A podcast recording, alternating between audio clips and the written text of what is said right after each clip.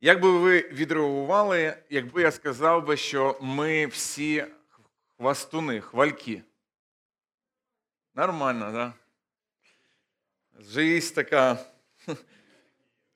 Е, да, це вже із бумера цитати пішли е, із кримінального фільму.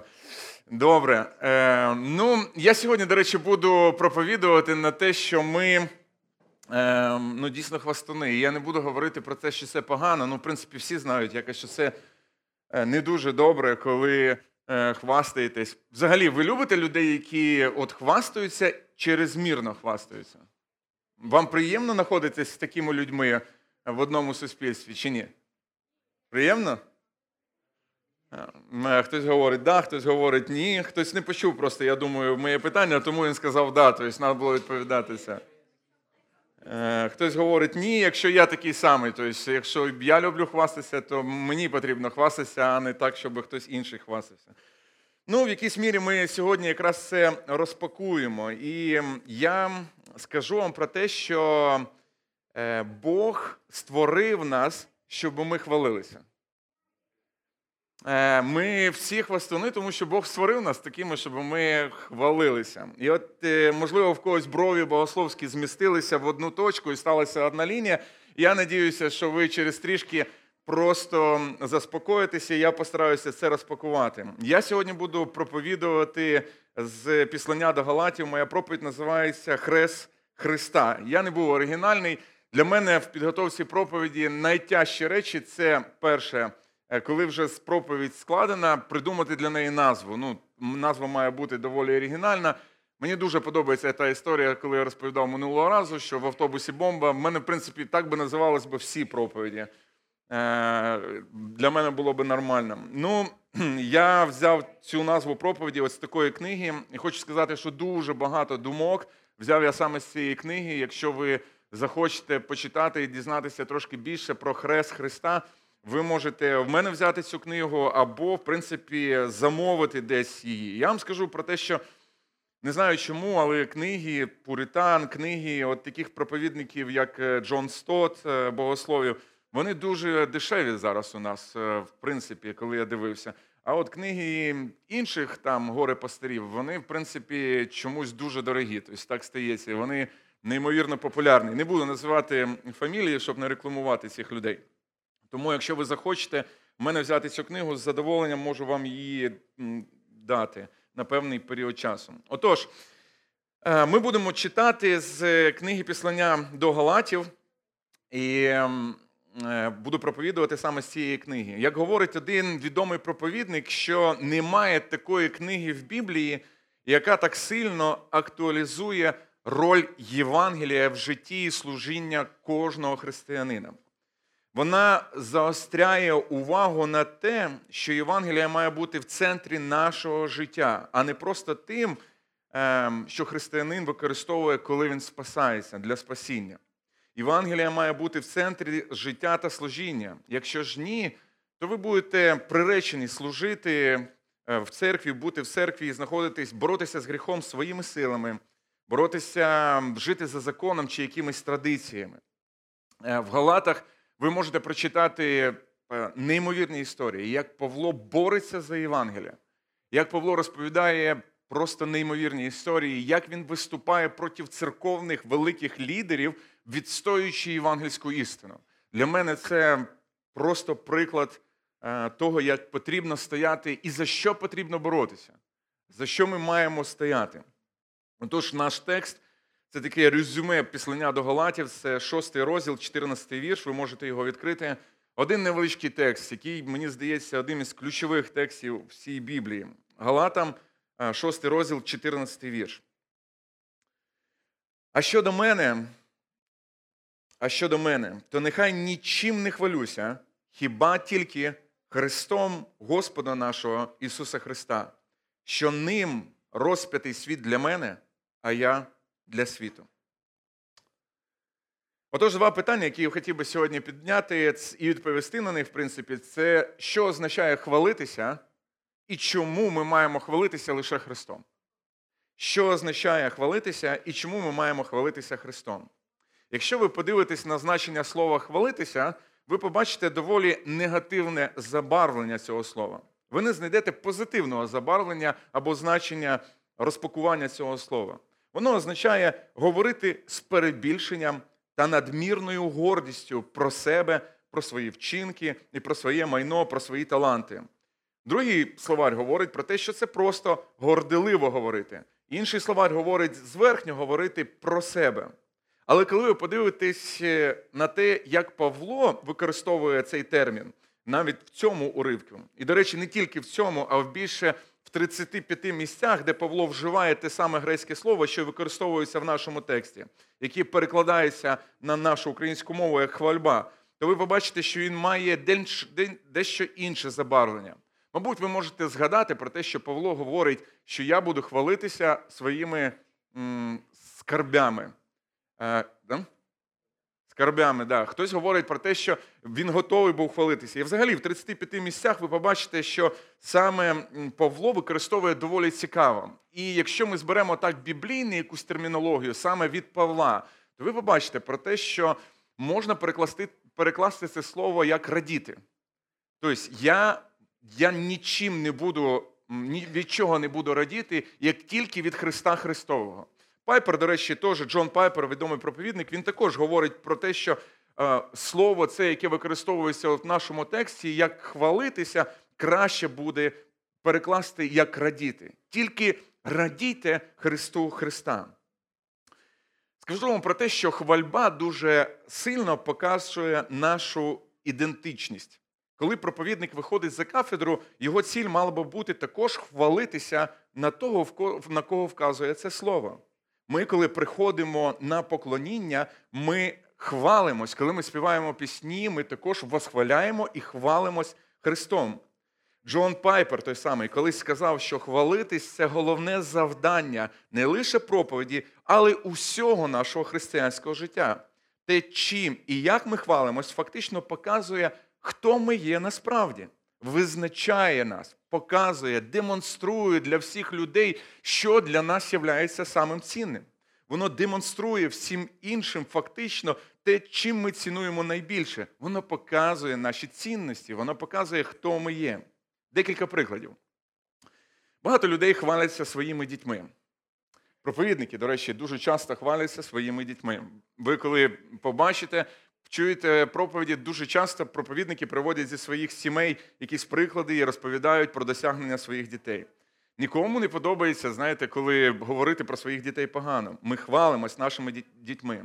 Ми хвалимось нашими стосунками, в яких ми переживаємо, е, нашою сім'єю можемо хвалитися. Ми хвалимось нашою дружбою. Ми хвалимось своїми планами. Ми хвалимось нашими подорожами. Ми хвалимось своїми спортивними досягненнями. Е, Хлопці можете бачити, як вони проходять біля зеркала. Е, і навіть якщо це і не в спортивному залі, вони роблять так для того, щоб побачити, чи накачалася їм ця мишця в тому залі, де він був знаходився. Зайдіть в зал, побачите, що ви там е, будете бачити хлопців біля зеркала дуже-дуже частенько, які будуть дивитися на себе. І навіть це все звертається. У нас є люди, які працюють в залі, вони також можуть це доказати. Ми хвалимось своїми нагородами та відзнаками. Ми хвалимось своїми посадами. Ми хвалимось відповідальністю, яку ми маємо. Якщо ви приходите до якогось спеціаліста, скоріш за все, він вивісив всі свої дипломи ззаді на стінку для того, щоб показати, е, хто я такий. Моєї віки в кабінеті куча дипломів висить. Я не знаю, скільки вже їх є, але е, вона також повісила ці дипломи. Ми хвалимось е, відповідальністю, певною, яку ми маємо. Ми хвалимось те, що в нас ем, ну, серйозні можуть навіть бути якісь певні випробування. Ми хвалимось одежею, яку ми носимо. Хтось хвалиться краваткою, мається на увазі галстуком, і те, що він ходить в костюмі для того, щоб показати ну, щось інше. А хтось хвалиться рваними джинсами для того, щоб показати про те, наскільки він там вільний чи щось в такому роді. Є ті, хто хваляться брендами одягу. А є, хто хвалиться і так ненавязчиво показує марки свого одягу, теж бренди. Хтось хвалиться автівками, хтось хвалиться кросівками. І список можна продовжувати, продовжувати і продовжувати. Подивіться на соціальні мережі. Ми хвалимось у соціальних мережах. Взагалі, мені здається, що це платформа для похвали. Абсолютно. Інстаграм, коли останнє, хочу запитати вас, коли ви, до речі, ви так ну, всі можете махнути, що Інстаграм, Фейсбук там і всі соціальні мережі це дійсна платформа для того, щоб хвалитися. Я хочу вас запитати, тих самих віруючих людей, таких хороших, коли ви востаннє викладали фотографію, на якій ви виглядаєте не дуже добре, досить погано, чи негарно, чи сумно. Мало хто публікує фотографії, де вони виглядають нудно. Вони всі кричать: глянь на мене, невже ти не хочеш бути мною і переживати те, що я зараз переживаю?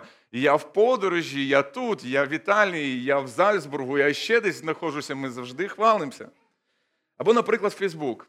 Хтось скаже, що Інстаграм, ну да, це платформа для похвальби, а от Фейсбук ні. Фейсбук більш така серйозніша соціальна сіть. Але там люди показують і хваляться своєю розумністю. Суть та сама, що і в Інстаграмі, тільки форма інша похвальби. Тікток, ну я взагалі мовчу. Я не розумію, правда, цих всіх речей. Ну, але там люди виконують якісь речі для того, щоб теж показатися, подивись, як я вмію, подивись, що я вмію. І зазвичай це 10 секунд якихось рухів незрозумілих під музику. І в це вдаються і зірки, і підлітки. Ну, підлітки там зрозуміло, вони просто веселяться там. Ну, і зірки, і старші люди те саме танцюють. Ну, цікаво просто. Чому люди це роблять? Скажу вам про те, що коли ми задаємося, чому люди хваляться і хваляться ось такими пустяковими речами, хочу сказати про те, що вони не мають того, який може їм сказати добрий і вірний раб, похвалити.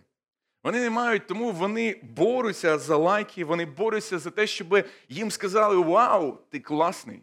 Вау, все, ну, ти просто неймовірний. Поставили лайк, яке дасть відчуття популярності і потрібності для цього світу. Я потрібний, мене замітили і мені поставили лайк. Якщо ви не зв'язані з Богом як потрібно, я маю на увазі, ви людина, яка не знає Христа і не належить Богу, ви будете хвалитися марними речами. Ви будете шукати оплесків цього світу. Ви приречені на це. Мудрістю, хоробрістю, багатством. Ви будете вихвалятися і чекати ось цього лайка. Ніщо не зцілить вас, окрім того, коли сам Бог погляне на вас і скаже: добрий і вірний слуга. Повірте, коли Бог говорить вам ось цю похвалу, воно набагато цінніше, ніж мільйони лайків, які ви можете тільки зібрати. Хтось із віруючих людей хвалиться також своєю богословською освітою і приналежністю до якоїсь категорії людей. До таких, до інших. Я ось таке сповідую богослів'я, я реформаторське богослів'я сповідую, я друге богослів'я сповідую, тобто я такий або інший. Хтось хвалиться своїм служінням, думаючи, що це моя рука робить. Хтось хвалиться успіхом в служінні, результативністю служіння. Скільки в тебе членів церкви? Часто можна почути от таке питання на пасторських конференціях. У мене стільки, а в мене трошки більше. Хтось хвалиться популярністю в служінні.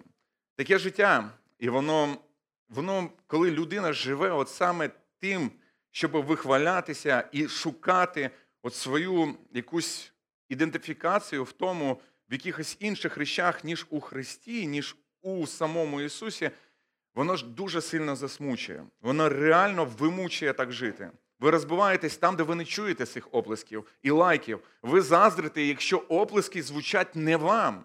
Ви говорите про людину не дуже добре для того, щоб якось очернити її, для того, щоб показати, що ну, його служіння таке собі. Це все свідчить про те, що ви десь шукаєте не тієї похвали.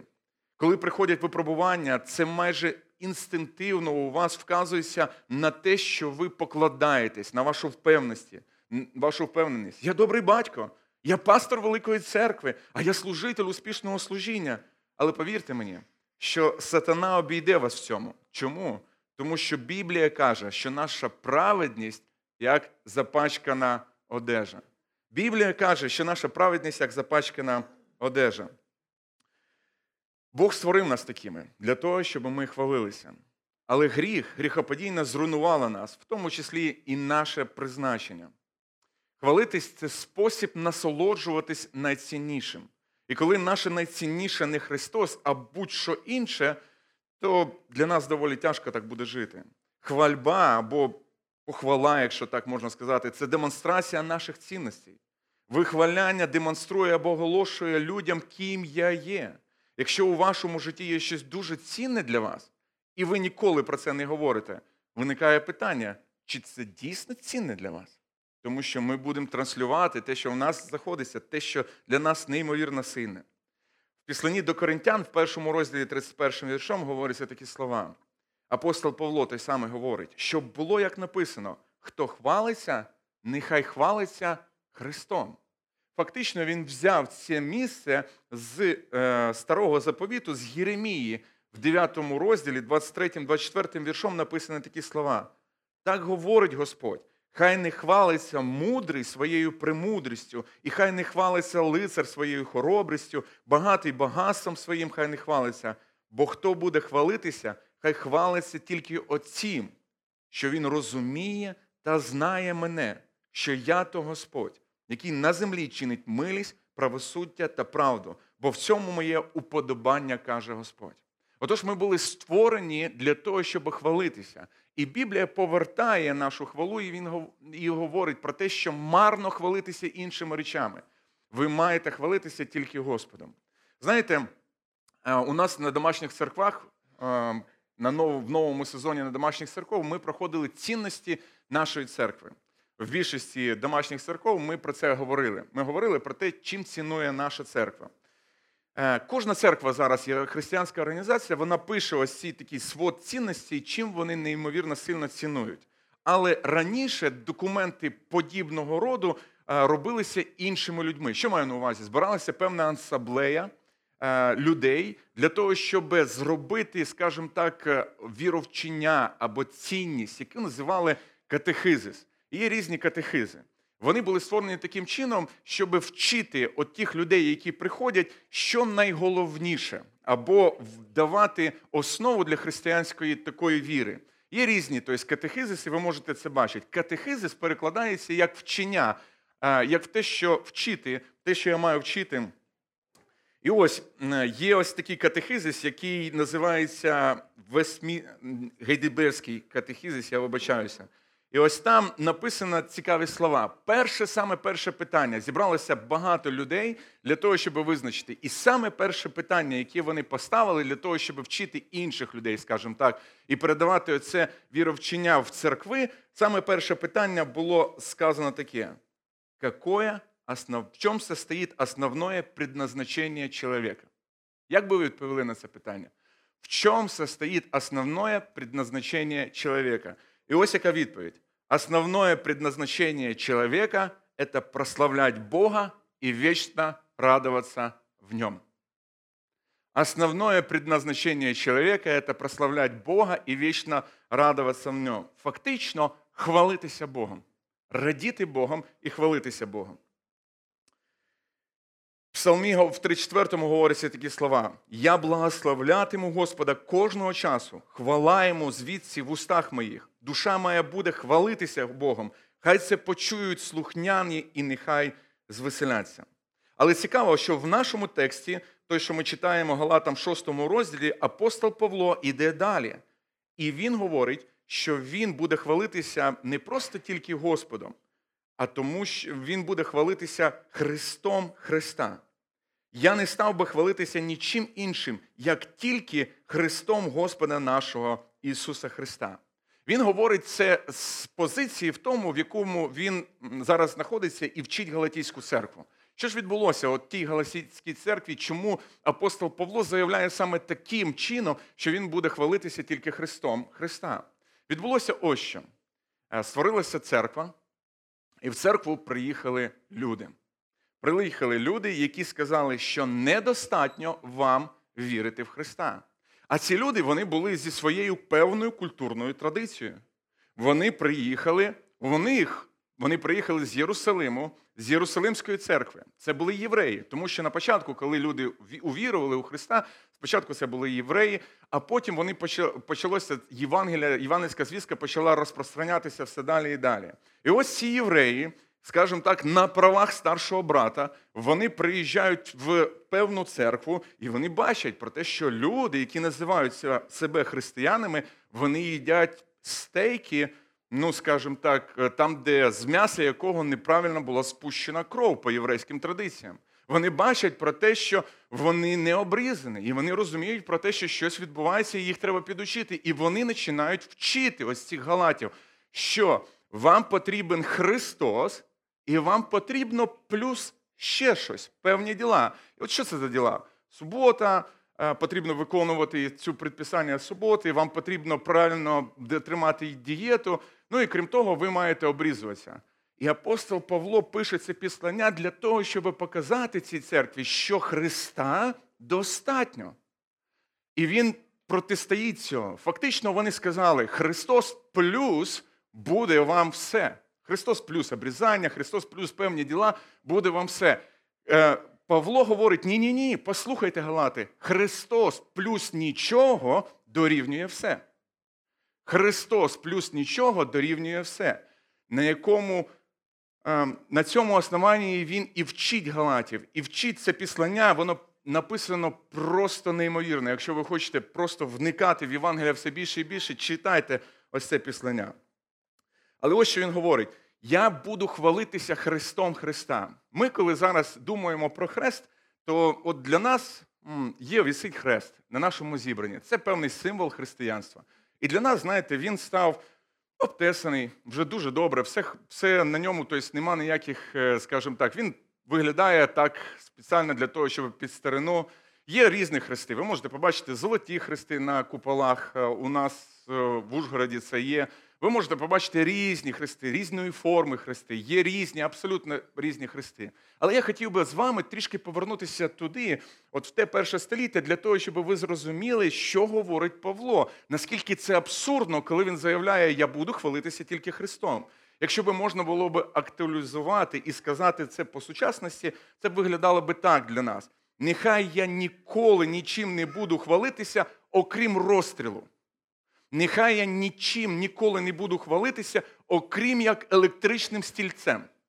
Нехай я нічим ніколи не буду хвалитися, як тільки смертельною ін'єкцією, яку вводять злочинцям для того, щоб померти. Ну, але і це, знаєте, бідно. Я намагався підібрати щось для того, щоб показати вам і знайшов деякі твердження про хрест от в тому часі. Це була жахлива смерть, це була тортура римлян, яку використовували для того, щоб налякати підкорений для римлян народів. Вони для того, щоб не було повстань, вони розпинали людей, і коли вони розпинали людей, вони ставили хрести на дорогах. Хтось говорив про те, що інколи тисячі хрестів було, тобто стояло. Якщо б ми з вами попали би і пишуть історики, якщо б ми з вами попали б от на таке розп'яття, римське розп'яття, по справді, мабуть, би нас би просто знудило там, тому що ми не могли на це дивитися. Послухайте, що, що говорять історики того часу. Люди звикли бажати, вважати християн божевільними. Чому? Стародавній історик Пліній Старший говорить такі слова. Він назвав проповідь Христа про хрест тоді уявіть собі, християни, ось це е, знаряддя вбивства, але християни починають говорити, що це символ християнства. Ну розумієте, да, наскільки це парадоксально? І ось що історик Пліній, говор, е, Пліній старший говорить. Він називає проповідь Христа збоченим забобоном. І він говорить, що християни страждають на психічний розлад, е, на аменцію, одна з форм, з форм потьмарення свідомості з переживанням безв'язного, хаотичного, мовного, рухового збудження і розгубленості. Вони, Він говорить, історик, сучасник того часу, він говорить, просто це це бред, якщо би можна було так сказати. Ці люди вони поклоняються Христу. І далі е, ще такий оратор Цицилії, сучасник Марка Аврелія, сказав, що християни страждають від хворих марень та безглуздого божевільного забобону. І далі додає. І не в останню чергу серед жахливості їхньої релігії і віри є той факт, що вони поклоняються розп'ятому. Це говорять історики того часу. Просто уявіть для себе. Вони говорять, А християни говорять, ні, це наш символ. Отож, декілька слів про хрест. Для того, щоб зрозуміти нам вчення про хрест, коли ми говоримо, що ми маємо хвалитися, і Біблія закликає нас хвалитися Христом, закликає нас хвалитися Господом, хотів би розказати, чому ми маємо хвалитися саме Христом. І для того, щоб зрозуміти нам ось це вчення про хрест, я вам скажу, що кожен чоловік, який розуміє вчення про хрест, він відчував або відчуває образу Христа. Хрест говорить, що людина, кандидат наук, може отримати спасіння так само, як і людина, яка прожила своє все життя в наркоманії.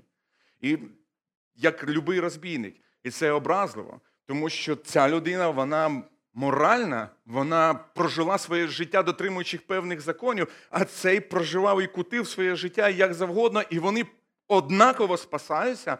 І Хрест говорить саме так. Хрест говорить нам всю правду про нашу ідентичність.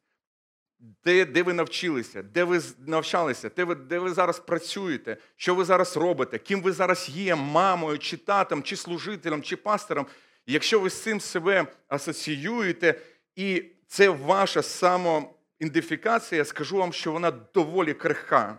Хрест заявляє нам про те, що наше положення без Христа катастрофічне. Хрест говорить нам, що твої гріхи насправді це не просто невеличкий штраф або якийсь проступок. Типу, я добра людина, інколи можу сказати неправду. Ні. Хрест говорить, що навіть самий маленький твій гріх це зрада, це тероризм проти Бога, це оголошення війни в самогутньому Богу. Хрест говорить нам, що наш духовний стан не схожий на головний біль. Це ніби рак четвертої стадії, або краще сказати, що це духовний стан мертвості. Джон Стот ось цій книги колись написав: кожного разу, коли ми дивимося на хрест, Христос каже нам: Я тут через тебе. Це твій гріх, який я несу. Твоє прокляття я терплю.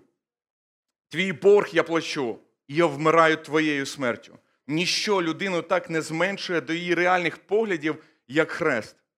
Колись великий проповідник Джонатан Едвардс у своїй найвідомішій проповіді Грішники в руках рознєвана Бога, він показав, намагався показати моральний стан людини без Ісуса Христа. І Він описав це доволі такими ж жорсткими словами. Люди, коли слухали ту проповідь, вони не могли дослухати і вони кричали, що нам зробити для того, щоб спастись. Послухайте витримку з цієї проповіді, який описує стан людини без Ісуса Христа. Господь, удерживающий вас над бездной ада, ненавидит вас и страшно разгневан вами. Его гнев говорит подобно огню. Он подобен человеку, удерживающим паука или какое-нибудь другое отвратительное насекомое над огнем. Но в его глазах вы в 10 тысяч раз отвратительней, чем самая ненавистная змея в ваших глазах. Вы оскорбляли его бесконечно больше, чем самый упрямый повстанец когда-либо оскорблял своего короля. И при всем том, его рука все еще удерживает вас от падения. И то, что вы не пошли в ад прошлой ночью, и вы снова, вам было снова позволено увидеть этот мир, после того, как вы заснули, закрыв глаза, не приписывайте это кому-либо другому, чем Богу. Только рука Божия удержала вас от того, что вы не оказались в аду сегодня утром. Доволі жорстке післання було І ось, якщо ми думаємо, що наші гріхи не такі страшні, ви або ми, скажу по-другому, ми точно не розуміємо, що таке гріх, і точно не розуміємо, хто такий святий Бог. Хрест говорить, наскільки погані наші справи, і чому знадобилося настільки щось таке радикальне, як жорстока смерть безвинного Божого агця, щоб виправити положення речей, в якому ми опинилися, щоб потрібно було Божому Сину, бездоганному йти на хрест. Хрест говорить про те, хто я є насправді. Друге, хрест говорить мені правду про Бога. Якщо би сказати, це тільки післання, що хрест говорить нам, хто ми є без Христа, це, мабуть, жахливіше післання, яке можна було тільки отримати. Просто подумайте на це. Що ми ті люди, які вісимо, не мов би той паук в руці, і ще й плюємо в ту руку, яка утримує нас від пекла. Ми ті люди, які достойні сьогодні, зараз, в одну секунду, просто бути ось там, в тому місці, де найжахливіша смерть може нас очікувати і страждання. Але чомусь ми з вами ось тут знаходимося. Чому? Тому що хрест, друге, хрест говорить мені правду про Бога. Хрест це демонстрація Божого характеру. Писання говорить, бо так полюбив Бог світ, що віддав свого єдинородного сина для того, щоб ми з вами мали життя. Є таке поняття, для мене зацікавила ця проповідь Едварса. Є таке поняття, як е, є люди, які люблять пауків. Вони заводять їх собі додому, як тваринок, вони за ними піклуються, різних пауків. І це називається арахнофілія. Арахнофілія це любов до павуків для того, щоб любити павуків. Я не знаю, для мене павуки це такі доволі ну так, насікомі, які не дуже я полюбляю. Але ось до чого я веду. Подумайте просто на це. Ми в Божих руках, якщо б можна було так сказати, ще гірше виглядаємо, якщо б так можна було сказати. І в здоровому глузді хтось, хто так сильно пауків, оцих полюбив пауків, це саме Бог. Написано, що Бог виявив свою любов до нас у тому, що коли ми були ще грішниками, Христос помер за безбожних. Сутність гріха заключається в тому, що людина, живучи без Бога, займає місце Бога. Вона хоче визначати, що є добро, а що є зло. В той час, як сутність спасіння в тому, що Бог стає на місце людини. Люди відстоюють свої права перед Богом і намагаються піднестися туди, де має право знаходитися лише Бог. Бог, жертвуючи собою ради людини, відправляється в те місце, де заслуговує бути тільки людина. Людина посягає на привілегії, які належать тільки Богу. Бог приймає на себе те покарання, яке заслуговує тільки людина. Важливо замітити, що це виправлення речей е, відбувається не завдяки просто Христу, якось просто осторонь нами, а тільки у Христі. Сказати я вибраний і спасенний просто через Христа або десь там збоку, це визнати історичний факт Його смерті. Сказати, що ми оправдані у Христі, це вказати на особисті стосунки з Ним. Про що я говорю? Про те, що ми з вами знаходилися в неймовірно жахливому стані. Ми були приречені на те, щоб помирати і помирати тисячу і мільйони разів.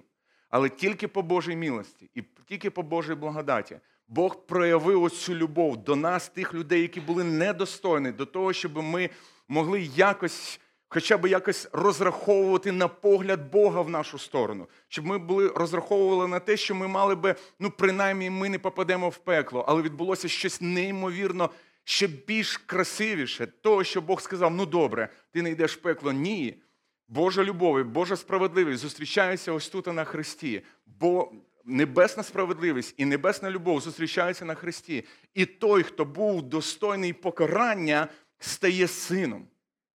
Стає сином. Це означає, що Бог дивиться на мене і бачить праведність свого сина, а не те, скільки я зробив і чого я не зробив. Особистість і діла Христа нероздільні. Якщо б він не був тим, ким проповідують апостоли, він не міг би зробити того, про що вони свідчать. Бог у Христі примирив з собою світ. Послухайте ще раз ось це. Ми, ті, які воювали, ми не йшли на перемиря, ми не хотіли цього перемиря. Нам воно не потрібно. Бог з собою примиряє з собою світ.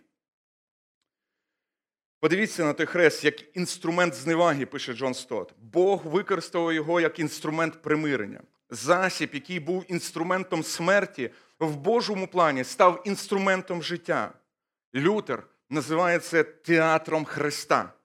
На Христі, на Христі Христа, як у неймовірному театрі, продемонстрована перед всім світом благість Бога. Слава Божа сяє у всьому творінні, зверху та знизу, але найбільш яскравіше світло виходить саме з Христа. Якщо б хтось заперечив, що нема нічого більш безславного, ніж смерть Христа, я би відповів, що в цій смерті ми бачимо безграничну славу, яка захована від очей невіруючих. Відбулася неймовірна заміна на Христі. І це був єдиний спосіб виправити положення речей, в якому ми з вами знаходилися. Хрест це слава Христа у всьому. Ціль Бога на Христі в тому, щоб у всьому був прославлений Христос. І тому, коли Павло говорить, я буду хвалитися тільки Христом, він розуміє, що в мене нема нічого, щоб я міг би сказати про те, що я от догоджав, догодив Богу, і тому Він мене вибрав. Ще одне. Третє, хрест говорить мені про Божу міру Божої любові до мене.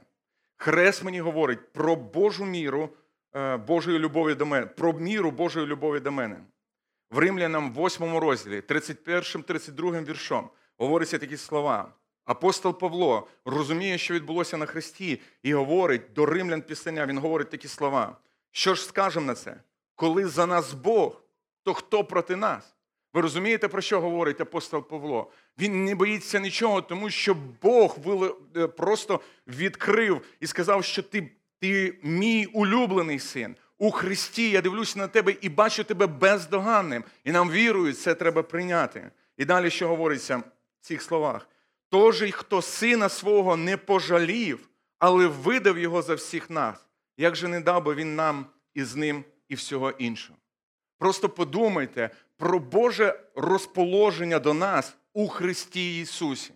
Той, хто сина свого не пожалів, як же ж Він все інше може нам не дасть? І коли я бачу хрест, то в перспективі цього Христа, через призму цього Христа, я розумію, що просто Бог виявив неймовірну любов до мене. В саму темну ніч, коли ви будете переживати неймовірні страждання, і вам здасться, що немає більше ніяких доказів Божої любові до вас, ви просто не можете обійти хрест. Ви просто не можете обійти хрест. І хрест це не тільки засіб спасіння, але центральний засіб наших змін. Він не просто нас рятує, він змінює нас. Хрест не тільки говорить нам правду про нас і про Бога, але постійно закликає нас відповідати на цю правду.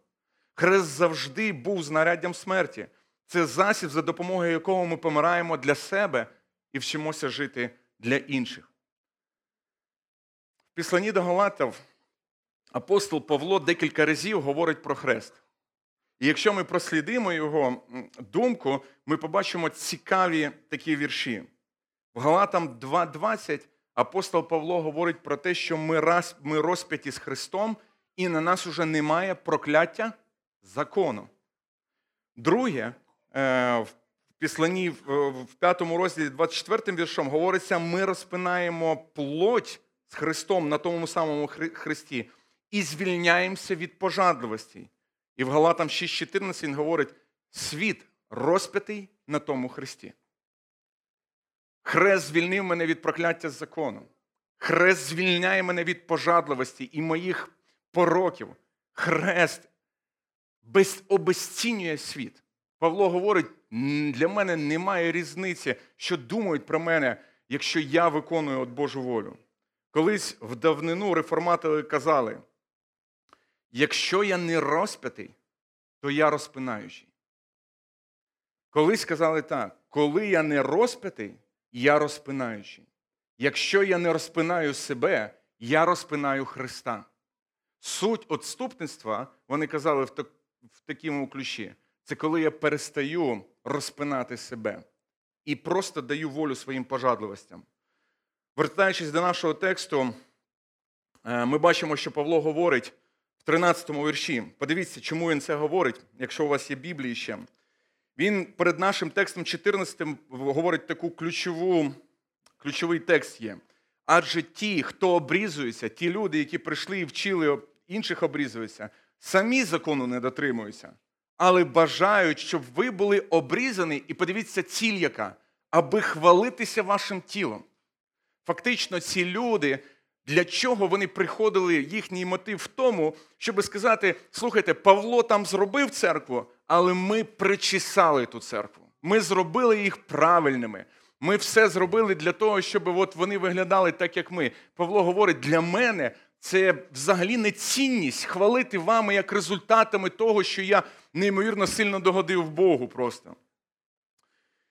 Ви знаєте, коли ми говоримо про хрест, згадується ще один випадок. Пам'ятаєте, в Кесарії Филиповій був такий випадок, коли Ісус підійшов до Петра, і він запитав у нього, за кого вважають мене люди?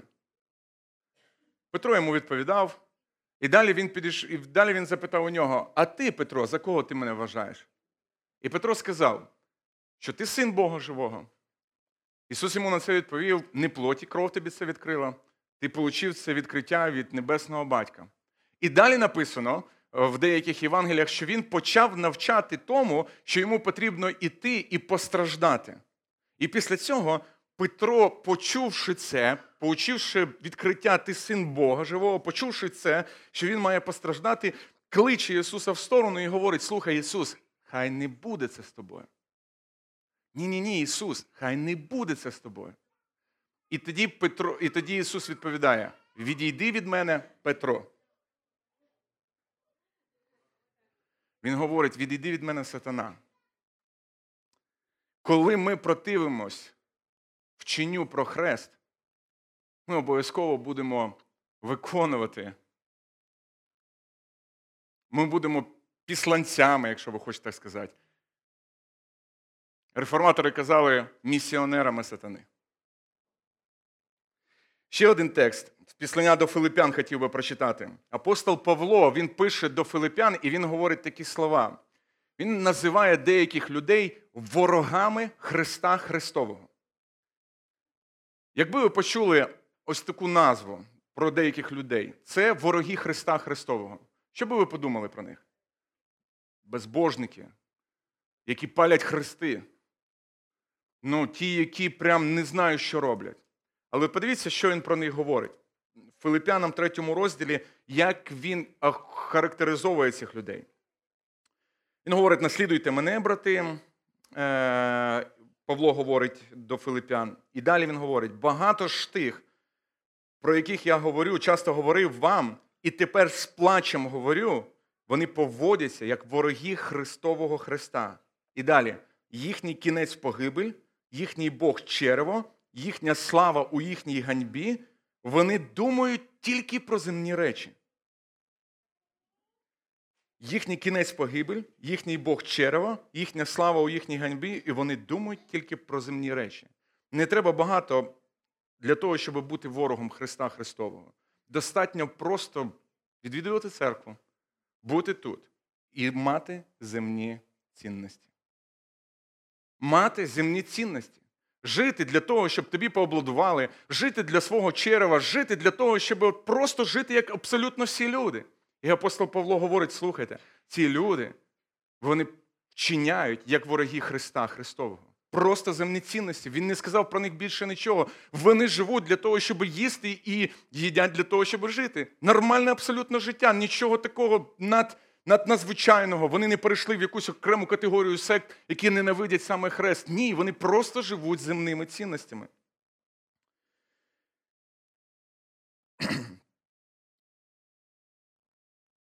Колись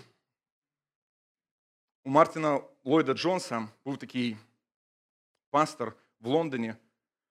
Він ем, був доволі популярним. Один час він був доволі популярним. Потім стався певний конфлікт, де він виступив проти ліберального богослів'я, саме там в Англії. Були певні такі нюанси. І знаєте, про нього історики пишуть, що він просто опинився на задвірках історії. Отож, він мав популярність, будучи богословом. Його зараз книжок дуже багато також написано і перекладено на, російську мову. Ви можете їх читати. І ось він про нього всі забули. Більше того, він постарів і перестав бути пастором у себе в церкві. І після того, як він перестав бути пастором у себе церкві, його і подавно вже не слухали. І ось про нього згадав один журналіст і приїжджає до нього і говорить: ем, бере інтерв'ю, певне, і запитує у нього: мабуть, ви дуже сильно розстроєні тим, що ви зараз не служите, тим, що вас зараз не кличуть на конференції, ви не проповідуєте. І цей пастор відповів одним віршом: не радійте тому, що духи вам коряться, а радійте тому, що ваші імена записані в книгі життя. І знаєте, це було зрозуміло, де він знаходить свою цінність, що для нього найцінніше. Тому що інколи можна знаходитись навіть в церкві і жити ось за цими лайками для того, щоб стояти тут, навіть проповідуючи тут на цьому місці, чисто для того, щоб тобі поставили молодець, щоб відчувати свою потрібність. Ми можемо нести служіння, і вроді би це буде самовіддане служіння. Але Павло каже, якщо ви любові не маєте, це надаремно, ви просто бубін звучащий. І вроді би це так звучить, вроді би все добре. І ви дивитесь збоку, картинка хороша, все хорошо. Але якщо ми дійсно ми просто себе зацепили за це служіння і хочемо впевнитися в тому, що я ну от десь знайшов себе, знаєте, скажімо так, якщо по-другому сказати, моя ідентичність, вона вся вокруг ось цього тільки служіння, повірте, ми колись розіб'ємося. І це розбиття, воно було доволі тяжке для нас. Знаєте, хрест не тільки має, ми маємо хвалитися, ми маємо також і Христа проповідувати, хрест Господній проповідувати. Розповідаю дуже багато історій про місіонерів, де вони робили, приїжджали в якісь народи, і вони бачили, що звістка про хрест вона доволі жорстока. Ну, і народ треба передєвангелізувати, робити таку вступ саме до Христа. Тобто ми будемо говорити про все інше, про моральні речі, але ми не будемо говорити про хрест Господній. І багато з цих місіонерів після цього писало про те, що слухайте, не діє ця проповідь. Моралізації просто не діє. Нема сили для змін. Абсолютно нема сили для змін у цих людей. Колись розповідали історію про Білі Грема, який приїхав в ту саму Англію для того, щоб там проводити евангелізацію. І знаєте, він мав проводити євангелізацію в університетах. Коли е, про це писали журналісти і казали, що всі наші найкращі професора вони будуть на тому місці знаходитися. І далі вони скептично говорили, що цей фундаменталіст з Америки може наших професорів навчити. І Білі Грем підготував свою проповідь, вписав туди Ніцше, вписав туди, вклав туди різних філософів, Сенеку, істориків і все остальне. І після цього свідчив про те, що його проповідь була просто нульовою, марною. І після цього там був останній вечір е, цієї евангелізації, і Білі Грем вирішує проповідувати на тему кров Христа. Історики, ті сучасники говорять, що те приміщення було заляте кров'ю. Кров текла з кафедри, по рядам текла кров, витікала на всі. Білі Грем проповідував про спасіння в Христі, спасіння того, що кров Христа вона очищає. Не можна сказати, що ми проповідуємо тільки за результати. Але в той вечір прийняло Христа 400 чоловік. І ось цей історик, який описує цю ситуацію, він говорить: я через декілька років зустрічаюся з одним молодим чоловіком, який посвячує себе на служіння. І він питає у нього: Слухай, розкажи мені, а як ти прийняв Христа? І він говорить про те, що я прийняв е, в такому-то році в Англії в університет до нас приїжджав Білі Грем. В нього він питає, а в який вечір ти прийняв? Він говорить, в останній вечір, коли він проповідав про, кров Христа. Наша звістка, вона не буде мати сили, якщо ми просто будемо проповідувати, знаєте, моральні принципи, будемо робити все, що завгодно, а будемо обминати хрест хрестів. Сінклер Фергюсон, один із моїх любимих богословів, сказав такі слова: Хрест – це місце встречи, где встречаются любовь небес и справедливость небес. Крест – это творение любящего гения. Крест – это творение любящего генія. Я бажаю для всіх нас, щоб ми ще раз, от сьогодні, коли будемо брати хліб та вино, щоб ми прийшли перед хрест Господній, перед старий хрест. Дійсно старий. Нам не потрібно нові хрести, нам не потрібно нове Євангеліє. Знаєте, хочу нагадати вам ще те, що коли ми спасаємося, Бог приводить нас в сім'ю, ми приходимо ось до, до цього Христа, Бог поміщає нас в любящу сім'ю. Ми не стаємо індивідуалістами по типу Бог і я, Бог він мене спас і на цьому всі. Ні, Він поміщає нас в сім'ю. І от в цій сім'ї ми можемо жити Євангелієм або можемо жити традиціями, вимагаючи від людей інших бути такими, як я є. Наприклад, я з Рівного і хочу, щоб ви всі говорили на трьохлітрову банку слоїк.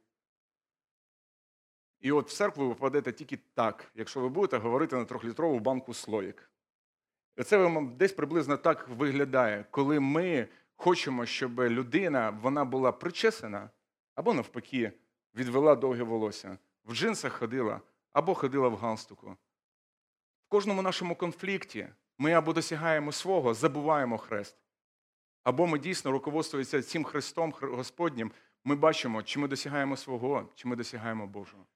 В кожному нашому діянні, навіть коли я заробляю гроші, хрест там також має бути присутнім. Тому що для чого я це роблю? Для того, щоб бути впевненим, для того, щоб мені поаплодували, для того, щоб мати якісь, якусь задачу. Євангелія говорить по-іншому. Діло в тому, що Євангелія воно проникає у всі сфери вашого життя. Воно не може залишитися на кафедрі. Хрест не може бути тільки тут. Він не може залишитись в Біблії, якщо ви віруюча людина дійсно. Хрест це те, що допомагає вам чути голос небесного батька. Ти мій улюблений. Тільки у Христі ми це чуємо, і тільки біля Христа. Отож, хрест це це творення любящого генія. Амінь. Давайте помолимося.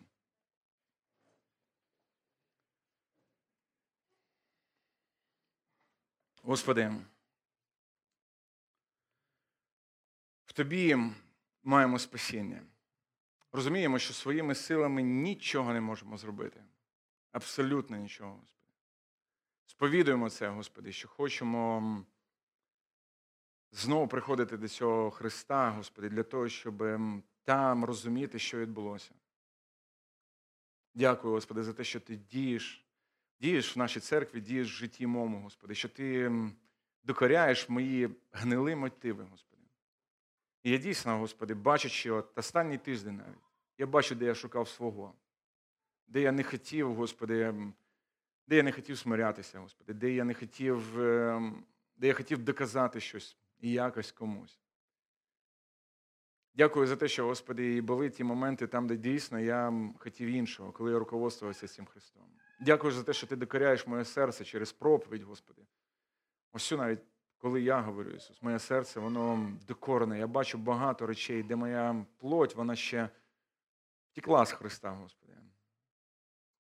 Прошу Тебе, благослови нас, Господи, на те, щоб ми дійсно могли радіти в Тобі, Ісус, прославляти Тебе і хвалити Хрест Господній. Зараз, Господи, коли ми будемо брати хліб і брати вино, Господи, нагадуй нам, що ми, Ісус, належимо один одному і належимо Тобі, Ісус. Євангелія, Господи, і в цьому. Ти помістив нас в любящу сім'ю. Господи, Хрест дав нам любящого батька. Неймовірно сильні привілегії, Ісус, які належали Тобі, вони належать також і нам, вірою, Господи. І навіть якщо, Господи, ми зараз не бачимо, не переживаємо складні моменти нашого життя, Ти любиш нас, тому що Хрест нам про це говорить. Амінь.